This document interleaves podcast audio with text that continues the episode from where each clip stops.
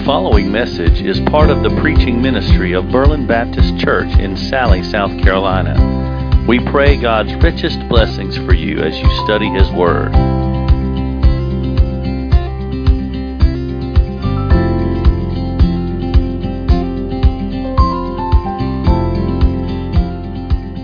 If you would turn your Bibles to the book of Matthew. We just began our journey through the Gospel of Matthew last Sunday, and so today we're going to be in verse 18 to verse 25. It's just eight verses, and it's very familiar. And as I cautioned us last week, I want to make sure we don't allow the familiar to uh, cause us to kind of check out, disengage, and not really pay attention to what God is saying to us because there's some great things here in this in this passage, even though it's brief and even though it is familiar and even though it is a week before Christmas. So everything's kind of coming together to um, to possibly tempt us to not really dial in to what God has to say to us today. So as you found your place there, I just want to introduce this scripture, even though, like I said, it is familiar. It happens every year. There always seems to be a conversation about Christmas and its true meaning, right? There's always um, almost this uh, this battle going on between Christianity and the culture, and there's there's two sides, and people saying no, we need to say Merry Christmas, not Happy Holidays, or you know that that type of thing. That type of mindset is it makes a difference what we say and how we say it and why we say it. Even outside of the friendly confines of the church buildings, the culture even discusses what Christmas is all about. And I've spoken my fair share of comments about Christmas and its observance in the culture. And I've also pointed out what I see as some inconsistencies between what God says about Christ and then what the culture says about Christmas. And those usually are two different things. But ironically enough, the scripture before us today speaks directly to the person of Jesus and who he really is. And we're going to have the opportunity in one week, one week from today, to celebrate the birth of this Messiah. So it seems only fitting that we would review what the Bible says about the one to whom we all owe our lives, all our worship, all our honor, all our glory. So let me read for you quickly uh, these eight verses in Matthew chapter 1, beginning in verse 18. And the words will be on the screen for you to follow along if you like. Now, the birth of Jesus Christ was as follows. When his mother Mary had been betrothed to Joseph before they came together, she was found to be with child by the Holy Spirit.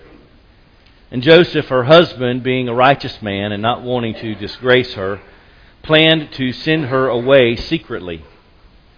But when he had considered this, behold, an angel of the Lord appeared to him in a dream, saying, Joseph, son of David, do not be afraid to take Mary as your wife, for the child who has been conceived in her is of the Holy Spirit. She will bear a son, and you shall call his name Jesus, for he will save his people from their sins. Now, all this took place to fulfill what was spoken by the Lord through the prophet. Behold, the virgin shall be with child, and shall bear a son, and they shall call his name Emmanuel, which translated means God with us. And Joseph awoke from his sleep, and did as the angel of the Lord commanded him, and took Mary as his wife but kept her a virgin until she gave birth to a son, and he called his name Jesus. Father, I pray in this mighty name, Jesus, our Messiah, I pray that you would speak to us today very clearly. I pray that you would not allow us to be distracted or hindered from focusing on your word. And I pray that you would speak to us by your Spirit. Help us understand and I pray our perspectives and our mindsets would be altered or changed, even made more and more like yours as we consider the truth before us today. And it's in Jesus' name I pray. Amen. This message, oddly enough, only has two points. And so they're pretty self explanatory, but I want to talk just a little bit briefly about what is being said here. The two points, if you like to take notes, here they are. Number one, Jesus saves. Pretty straightforward, right? Number one, Jesus saves. Number two, Jesus is God. Two fundamental truths about Christianity. Jesus saves and Jesus is God. So I want to just walk through the text and show you how that appears so clearly in Matthew's inspirational writing of this gospel. First of all, verses 18 to 21, that zeroes in on this truth about Jesus being our salvation. So Matthew, as you can see, as opposed to Luke, is a little bit more from Joseph's perspective. You know, you read the first two chapters of Luke and you see a lot about Mary and uh, her interaction with Elizabeth and all those things that went into that that event, those those events of that time. But here you hear uh, you see Mo, uh, Joseph being spoken to by the angel, and you see this situation set up. Almost the focus is that Mary was betrothed to Joseph. What does that mean? Does that mean they were engaged? They were dating? They were planning on getting married? No. Let me just tell you real quickly and very importantly why that's a big deal. In Jewish culture, this is the first stage of marriage. Okay, this is way more serious than what we would see as our engagement process. Way more serious. There were legal ramifications to this betrothal. It usually lasted about a year before the wedding night, and it was much more legal, much more binding. So when the Bible says that Mary was betrothed to Joseph, Joseph was already called her husband. Even though she was still living in her father's house and would be until the wedding day, he was already considered her husband. So why, why does that matter? Well, R.T. France wrote uh, a little bit about this. He said, In Jewish law, betrothal was much more than our engagement. It was a binding contract able to be terminated only by death. And this is not the marriage, we're talking about betrothal. Terminated only by death or by a divorce, just like in a full marriage. The man was already the husband, but the woman remained in her father's house. The marriage was completed when the husband took the betrothed to his home in a public ceremony. And Leon Morris would add that a betrothed woman could be punished as an adulteress, which is why this is such a big deal. When Mary was found to be with child by the Holy Spirit, that's a problem, right? Because no one believed her initially. But here's the situation. Socially, culturally, what is, what is she to do? She's going to be disgraced. She's going to be excluded. Joseph has every right to do that. So the fact that the child was conceived by the Holy Spirit of God, that's a, a very important detail. So Joseph, as I said, was already referred to as her husband. And he was a righteous man, the Bible says. He didn't want Mary to be disgraced, even though he had legal grounds. And by the way, that says something about perspectives on marriage, I believe, doesn't it? Joseph had an opportunity, he had options, but he chose to obey the angel of the Lord. Just something to ponder. Very interesting part of this story. So Joseph considered divorcing her secretly to prevent a scandal, to try to maintain her dignity. But then Joseph was visited in a dream by an angel of the Lord. Now, this is also, this interaction is interesting. The angel referred to Joseph as a son of David. You remember last week when we went through the genealogy? You remember who else was called a son of David? Son of Abraham, son of God? Jesus, the Messiah. That, that's important. So this legality was also mentioned in the genealogy. So the angel told Joseph, Don't be afraid to continue his relationship with Mary. The angel revealed to Joseph that the child was of God, conceived by the Holy Spirit. And the angel informed Joseph that Mary would have a son and Joseph would give him a specific name. Now I want to point out something in this particular verse. Matthew 121 is a crucial verse. Bible says, She will bear a son, and you shall call his name Jesus, for he will save his people from their sins. You know what it really says? It's much more emphatic. The literal translation says, She will bear a son, you will call his name Jesus. For he himself will save his people from their sins.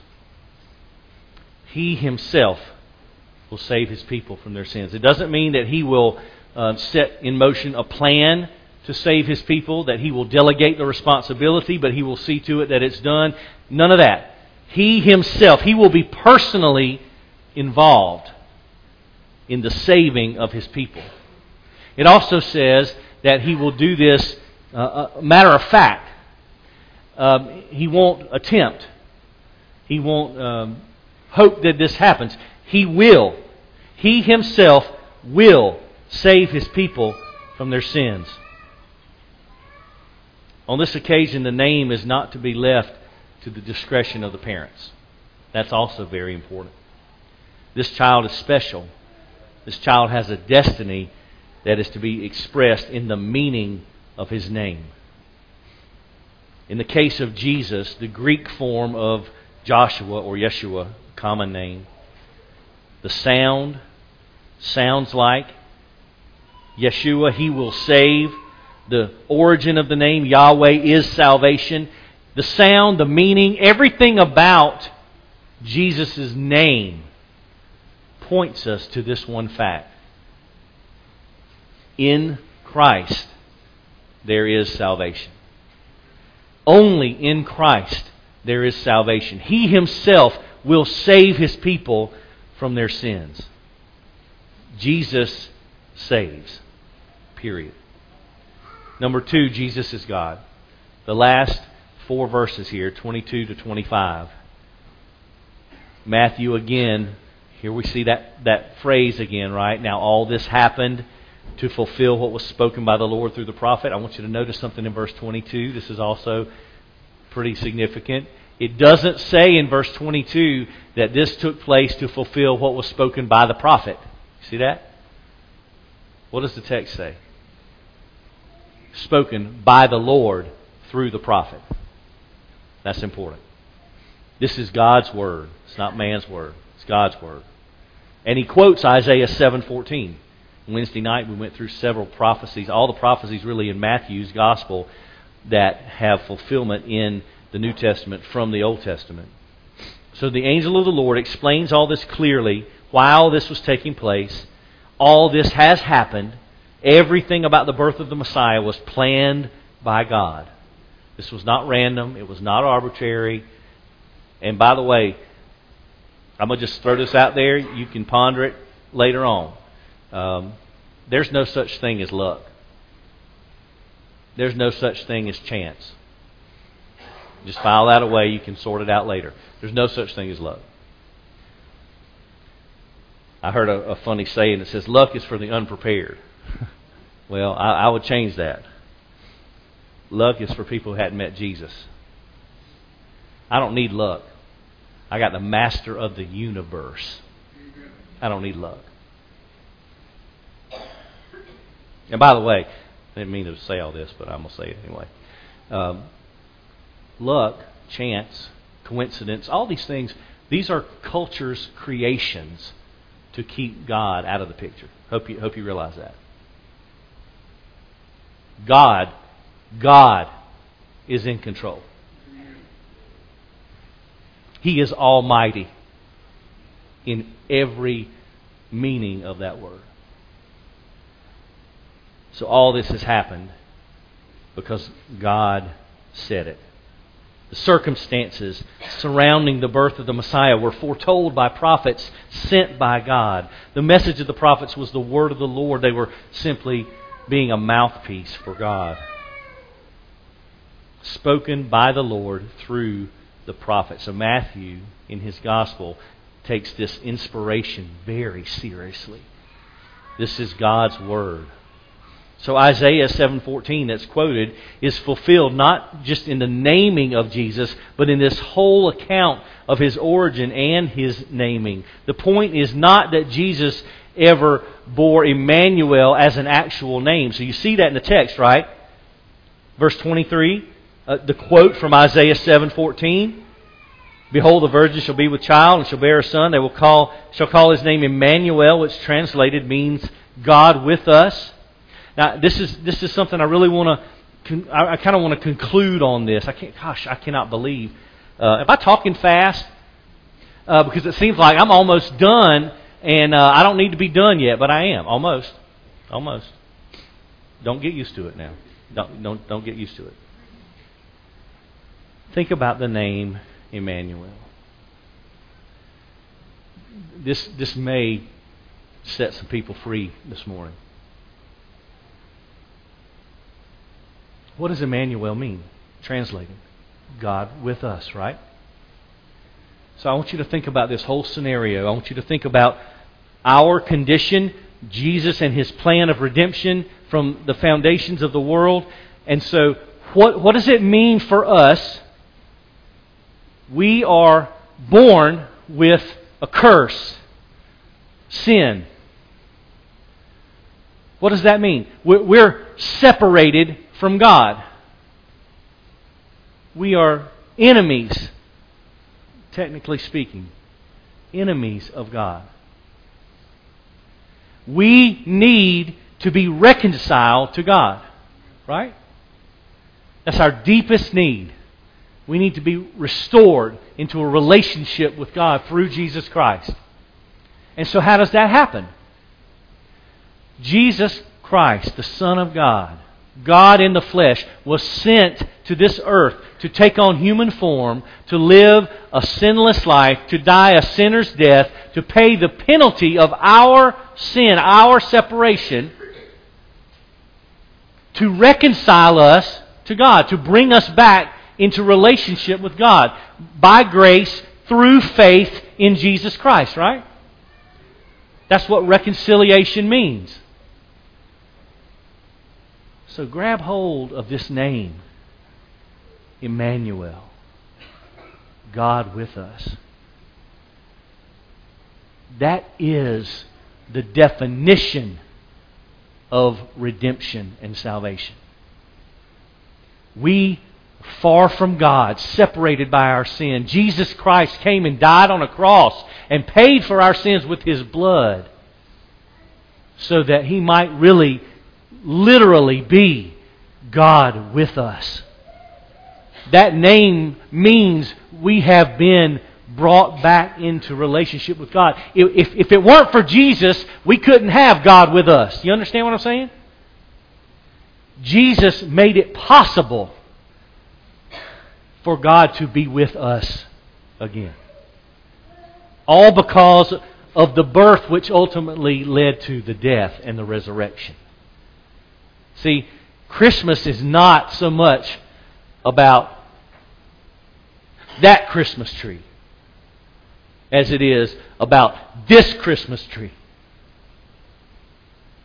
His birth was really all about his death and all about the resurrection the completion of a redemptive plan that would bring us back to relationship with God.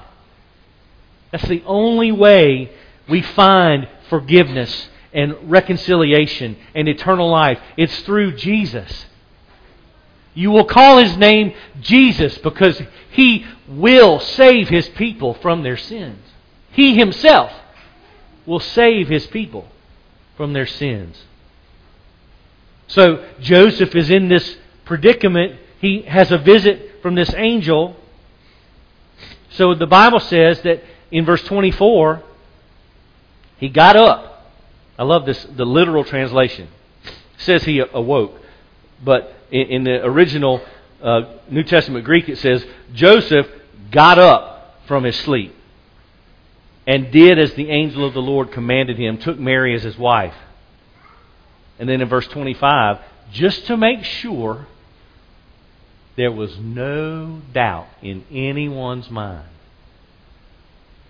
Verse 25, literally translated, says, He was not knowing her until she gave birth to a son. You know why? Now, why is that important? Why is it important? She's already with child by the Holy Spirit. But why is it important that Joseph makes such a, an, a, a major stand?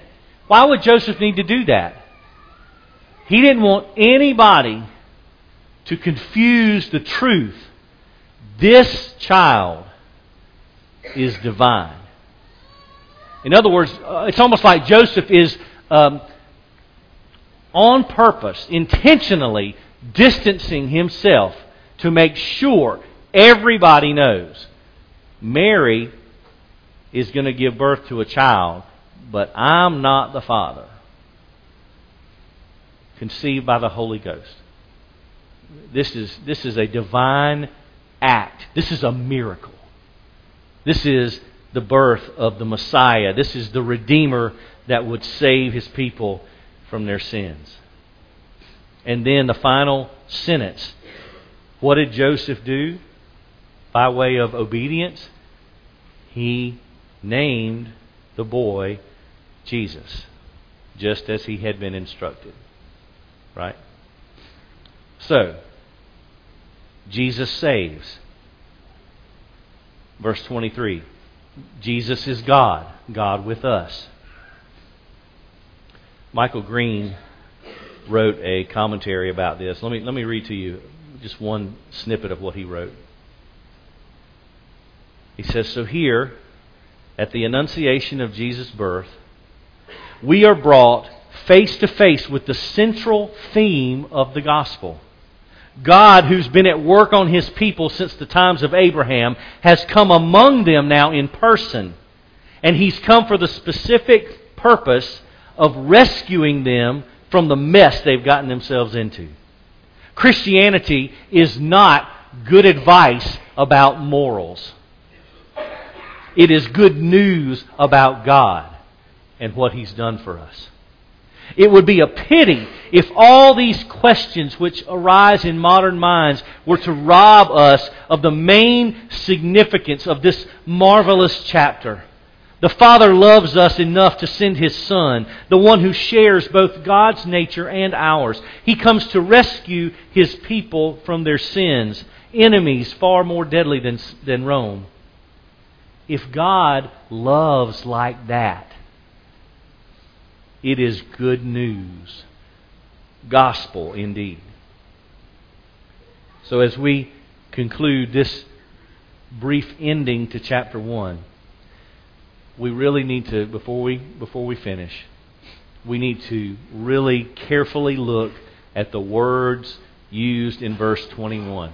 I know I've, I've kind of been a little repetitive about that one verse, but it's really that important. You'll give him the name Jesus because he himself will save his people from their sins. He himself will save his people from their sins. The angel doesn't say that he might save his people or even that he will give them the opportunity to be saved. He says that Jesus will save his people from their sins. Because we live on this side of history, we can look back to a hill called Mount Calvary. And we can say with full confidence that Jesus did save his people from their sins. When Jesus cried out from the cross, It is finished, he didn't stutter. He meant it. He meant every word. So the question before us today is not whether Jesus actually accomplished his work he did. The question before us today is whether or not we are among those called His people. You understand what I'm asking? When you read verse 21, He Himself will save His people from their sins. So Jesus did His part. That's not the question. Are you among his people? Are you the his people that's in that verse? Does that describe you? Are you one of his people? Do you belong to Jesus? Have you repented of your sins? Have you trusted in Christ alone for forgiveness and eternal life? Can you say with confidence right now that the moment you breathe your last breath on this earth, you're going straight to heaven. Is, is that your confident declaration today? Because if it's not, then you're not one of his people. And let me, let me just make sure we all understand the consequence of that statement. If you have not repented of your sins, if you have not trusted in Jesus Christ alone for forgiveness and salvation and eternal life, if you haven't surrendered to Jesus, then you do not belong to Him. And the consequence of that statement is that you are not the subject of verse 21. And that means you cannot confidently say that when you breathe your last breath on this earth, you're going straight to heaven. There's only one way to get to heaven. There's only one way to find forgiveness, one way of salvation. And it is by faith in Jesus Christ. Trust in the Lord Jesus Christ. He, he, is, he is calling out your name. He, he's almost, if you can say reverently, screaming, pleading with you. Repent, believe. The one who died in your place on the cross, he's calling you today. Repent, believe the good news. He has furnished all the proof you could possibly want or need. And He's done everything necessary for your salvation. He, he's calling. So, what do I do? Well, I'll tell you. In the name of Jesus Christ, come home.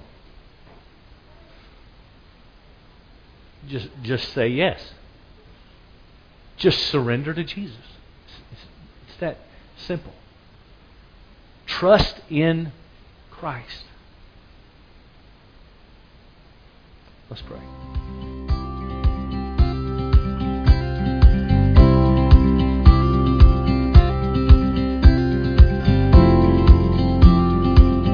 Thank you for listening to this message from God's Word. For more information on Berlin Baptist Church, we invite you to explore our website at www.berlinchurchsc.org.